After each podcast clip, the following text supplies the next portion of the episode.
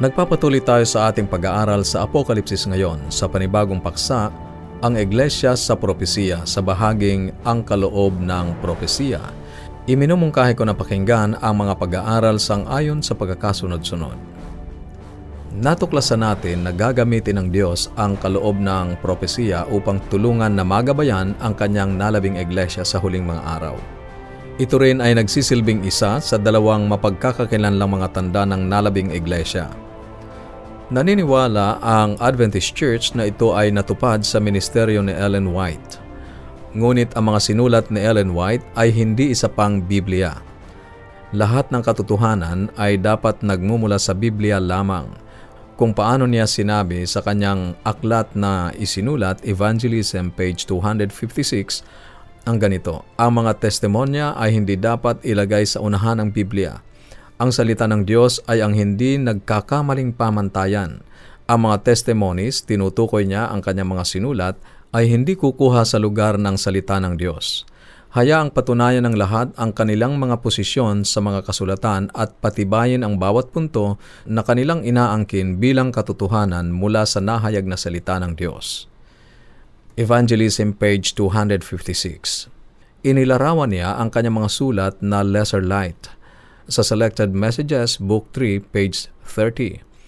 Alam ng Diyos na sa huling mga araw, kapag ang kanyang nalabing iglesia ay titipunin, kakailanganin nila ang natatanging gabay, pagpapalakas at pagsasaayos para sa paggawa, at upang maibalik ang katotohanan mula sa Biblia. Alam ng Diyos na kakailanganin nila ang kaloob ng propesiya upang isaayos ang mga kalituhang dinala ng mga huwad na propeta at ng kanilang mapandayang mga turo. Sa unang Tesalonika, Kabanatang 5, talatang 20 at 21 ay mababasa natin ang ganito. Huwag ninyong hamakin ang mga pagpapahayag ng propesiya. Sa talatang 21, panghawakan ninyo ang mabuti. Ang pariralang Huwag ninyong hamakin ang propesiya ay katulad din ng utos na subukin ang bawat espiritu. Sinabi ng Diyos na subukin ang bawat espiritu ng propesiya. Kung ito ay totoo, dapat panghawakang mabuti sapagkat ito ay galing sa Diyos. Kung hindi ito totoo, ay dapat itong iwaksi. Subalit, paano mo susubukin ang espiritu? Paano mo malalaman kung ang isang propeta ay tunay na sugo ng Diyos? Napakaraming mga iglesia ang nag-aangkin ng kanilang mga propeta ngayon. At alam natin na sinasabi ng Biblia na babangon ang maraming mga huwad na propeta sa huling mga araw. Paano natin masasabi kung alin ang totoo? Mayroon lamang isang paraan. Mayroon lamang isang panubok. Sinasabi sa atin ni Isaiah sa Kabanatang 8, talatang 20 ng kanyang aklat, sa kautusan at sa patutuo kung hindi sila magsalita ng ayon sa salitang ito, tunay na walang umaga sa kanila.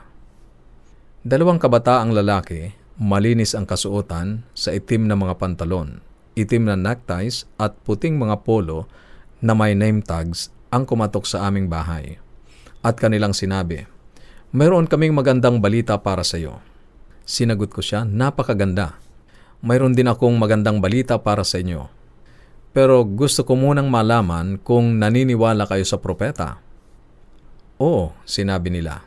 Ako rin, naniniwala ako sa mga propeta. Sila ay nagulat. Ang sabi ko, sabihin niyo sa akin kung ang inyong propeta ay sumalungat sa Biblia, sino ang paniniwalaan niyo sa kanila? Ang kanilang sagot, ang propeta. Ang tanong ko ay, paano mo malalaman kung siya nga ay tunay na propeta? Ang sagot nila, sapagkat sinasabi ng Biblia na babangon ang mga propeta sa huling mga araw. Oo nga, sinasabi ng Biblia na babangon ang mga propeta sa mga huling araw. Ngunit ganun din ang mga bulaang propeta, kaya kailangang subukin ang bawat propeta. Wala silang paraan upang subukin ang propeta. Ang isang propeta ay dapat na nagsasalita ng naaayon sa salita ng Diyos. Kung sila ay kinasihan ng parehong espiritu dapat sila ay magkasang-ayon. Ang banal na espiritu ay hindi kailanman sasalungat sa katotohanang naibigay na niya. Nang si Ellen White ay nasa ikatlong baitang sa elementarya, isang kaklase niya ang binato siya sa mukha. Hindi siya halos gumaling sa tinamong pinsala at hindi na niya na ipagpatuloy ang kanyang pag-aaral. mayroon siyang malalim na pag-ibig sa Diyos. At sa kanyang kabataan siya ay kasangkot sa dakilang Advent movement noong 1800s. Pagkatapos ng tinatawag na Great Disappointment noong 1844, tinawag siya ng Diyos upang kanyang maging propeta. Bagamat ang kanyang edukasyon ay hanggang grade 3 lamang, siya ay sumulat ng mas maraming mga pahina ng manuscript sa kahit na sinong babaeng nabuhay sa kasaysayan. Sinulat niya ang aklat na may pamagat na Education na ginamit bilang textbook sa University of Southern California. Hayaan mo akong ibahagi ang tatlong mga pangitain na ipinadala ng Diyos kay Ellen White pagkatapos ng Great Disappointment noong 1844 at pagkatapos na matuklasan ng mga nag-aaral ng Biblia na ang paghuhukom ay nagpasimula na at ang batayan ng paghuhukom ay ang kautusan ng Diyos, kabilang ang ikapitong araw na Sabbath, si Ellen White ay binigyan ng pangitain. Nakita niya si Jesus na nakatayo sa kabanal-banalang dako sa sangtuaryo sa langit, malapit sa sampung kautusan.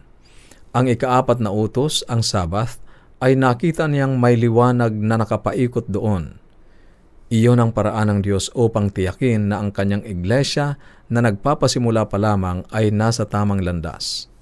Bagamat totoong sila ay dumanas ng pagkabigo at ngayon sila ay kinukutya dahil sa pangingili ng ikapitong araw na Sabbath na noon ay hindi tinatangkilik, ginamit ng Diyos ang kaloob ng propesiya upang himukin ang kanyang mga mananampalataya na magpatuloy. Mahalagang tandaan na hindi nila nakuha ang kanilang paniniwala tungkol sa paghukom at sabath sa pangitain. Ang pangitain ay dumating pagkatapos nilang matuklasan sa pagsasaliksik at pag-aaral ng Biblia ang mga katotohanan iyon. Sa isa pang pangitain, nakita niya ang isang printing press o palimbagan na may sinag ng liwanag na nagmumula doon na umiikot sa mundo. Naunawaan niya na ipinahihiwatig ng Diyos na iyon ay panahon upang pasimulan ang pag-iimprenta ng mga mensahe ng tatlong sinugong anghel. Ang unang iglesia ay bumili ng isang printing press at itinayo ang Review and Herald Publishing House na minsan ay kinilalang ang pinakamalaking non-Catholic religious publishing house sa buong mundo. At sa huli, ipinakita ng Diyos kay Ellen White sa pangitain ang isang piraso ng lupain na nang siya ay nasa California habang dumadalaw kasama ang ilang pinuno ng iglesia, ay ipinakita nila sa kanya ang isang perasong lupain na tinitingnan nila kung posibleng mabili para sa pagtatayo ng isang medical school kung saan ang mga doktor ay sasanayin na hindi lamang magpapagaling ng mga katawan kundi gayon din ang kaluluwa sa pag-akay ng mga pasyente kay Heso Kristo. Ang lupain ay eksaktong katulad ng ipinakita kay Ellen White sa kanyang pangitain. Binili nila ang lupain at ngayon ang Loma Linda University ay nakatayo pa rin doon hanggang ngayon. Inihanda ng Diyos ang daan sa pamamagitan ng spirito ng propesiya upang mapaunlad ang isang pasilidad ng medical missionary ng iglesia na lumago tungo sa isang pangunahing medical school sa buong mundo. Ang dating kilalang tagapagbalita na si Paul Harvey ay isinulat ang isang artikulo. Ang sabi niya, Have you wondered if healthcare is worth it? Consensus of most modern medical men is that you should exercise, keep your weight down, and avoid smoking cigarettes. An increasing number of physicians are recommending against alcohol, high cholesterol meats, and white flour bread. These recommendations are based on the latest medical knowledge, though I can show you the same prescription for health in a book that's a hundred years old. Ellen White authored the book. To this day, Seventh-day Adventists accept her criteria since she has been proven right about so many things. Perhaps we should examine what else she said. Ang mga benepisyo ng mga turo at sulat ni Ellen White ay totoong hindi mabilang. Ang Estado ng California, ang United States Public Health Service at ang Adventist Church Pacific Union Conference ay magkakatulong na pinag-aralan ang mga available na mga death certificates ng lahat ng mga Adventist na namatay ng higit sa limang taon sa California. Natagpuan nila na ang mga Seventh-day Adventist ay 98% na may mas mahabang buhay ng lima hanggang anim na taon kaysa sa ibang mga taga-California. Natagpuan din nila na ang mga Adventist ay 98% na mas kakaunti ang namamatay sa mga respiratory diseases, 88% na mas mababa sa tuberculosis, at 85% na mas kakaunti mula sa pulmonary emphysema. Sa lahat ng mga Adventist, mayroon lamang siyam na kaso ng kanser sa baga at sa karagdagang mga pananaliksik ay ipinakita na ang lahat ng mga iyon ay minsan ding nanigarilyo. Ang Adventists ay mayroon lamang 46 na porsyentong mas kakaunting kaso ng strokes at 60 porsyentong mas mababa sa sakit sa puso. At ang pinakabago, sa National Geographic Magazine ay iniulat na ang mga Okinawans, Sardinians at Seventh-day Adventists ay ang tatlong may pinakamahabang buhay na grupo ng mga tao sa buong mundo. Ang malaking bahagi ng mga statistics na ito tungkol sa Adventist ay dahil sa gabay na kanilang tinanggap mula sa mga sulat ni Ellen White. Sa pagpapatuloy ni Paul Harvey sa kanyang news, sinabi niya, It has tended to reaffirm the faith of the faithful to discover that the most advanced scientific findings support what was written and taught by this amazing little lady, Ellen White. More than a hundred years ago, if some of her recommendations sound extreme, imagine how they all must have sounded in 1863. Yet, modern science continues more and more to say she was right. Paul Harvey News Ang mga Seventh-day Adventist ay hindi kailangang maniwala kay Ellen White bilang propeta upang siya ay maging isang kaanib ng iglesia. Subalit inaasahan nila na ang mga kaanib ay maniwala sa lahat ng mga biblical na kaloob ng Espiritu kasama ang kaloob ng propesiya at subukin siya sa mga kasulatan upang makita kung totoo ngang ang kanyang mga sinulat ay mula sa Diyos. Maaari mong basahin ang ilan sa kanyang mga aklat tulad ng Steps to Christ, The Desire of Ages, at ang The Great Controversy. Basahin mo ang mga ito na bukas ang mga kasulatan upang subukin sila.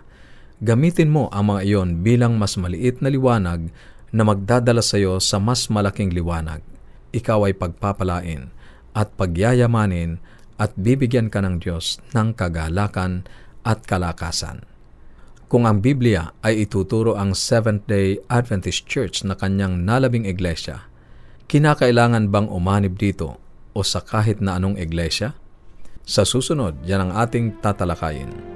Kung mayroon kang mga katanungan o anuman ang nais mong iparating sa amin, o nais mong magkaroon ng mga aklat at aralin sa Biblia na aming ipinamimigay, maaari kang tumawag o i-text ang iyong kompletong pangalan at address sa ating mga numero sa Globe 0917-5643-777, 0917-5643-777, at sa Smart 0919-0001-777. 0919-0001-777 at ang ating toll-free number 1-800-132-20196 1-800-132-20196 Maaari ka rin magpadala ng mensahe sa ating Facebook page facebook.com slash awr Luzon, Philippines. facebook.com slash awr Luzon, Philippines. O dumalaw sa ating website www.awr.org www.awr.org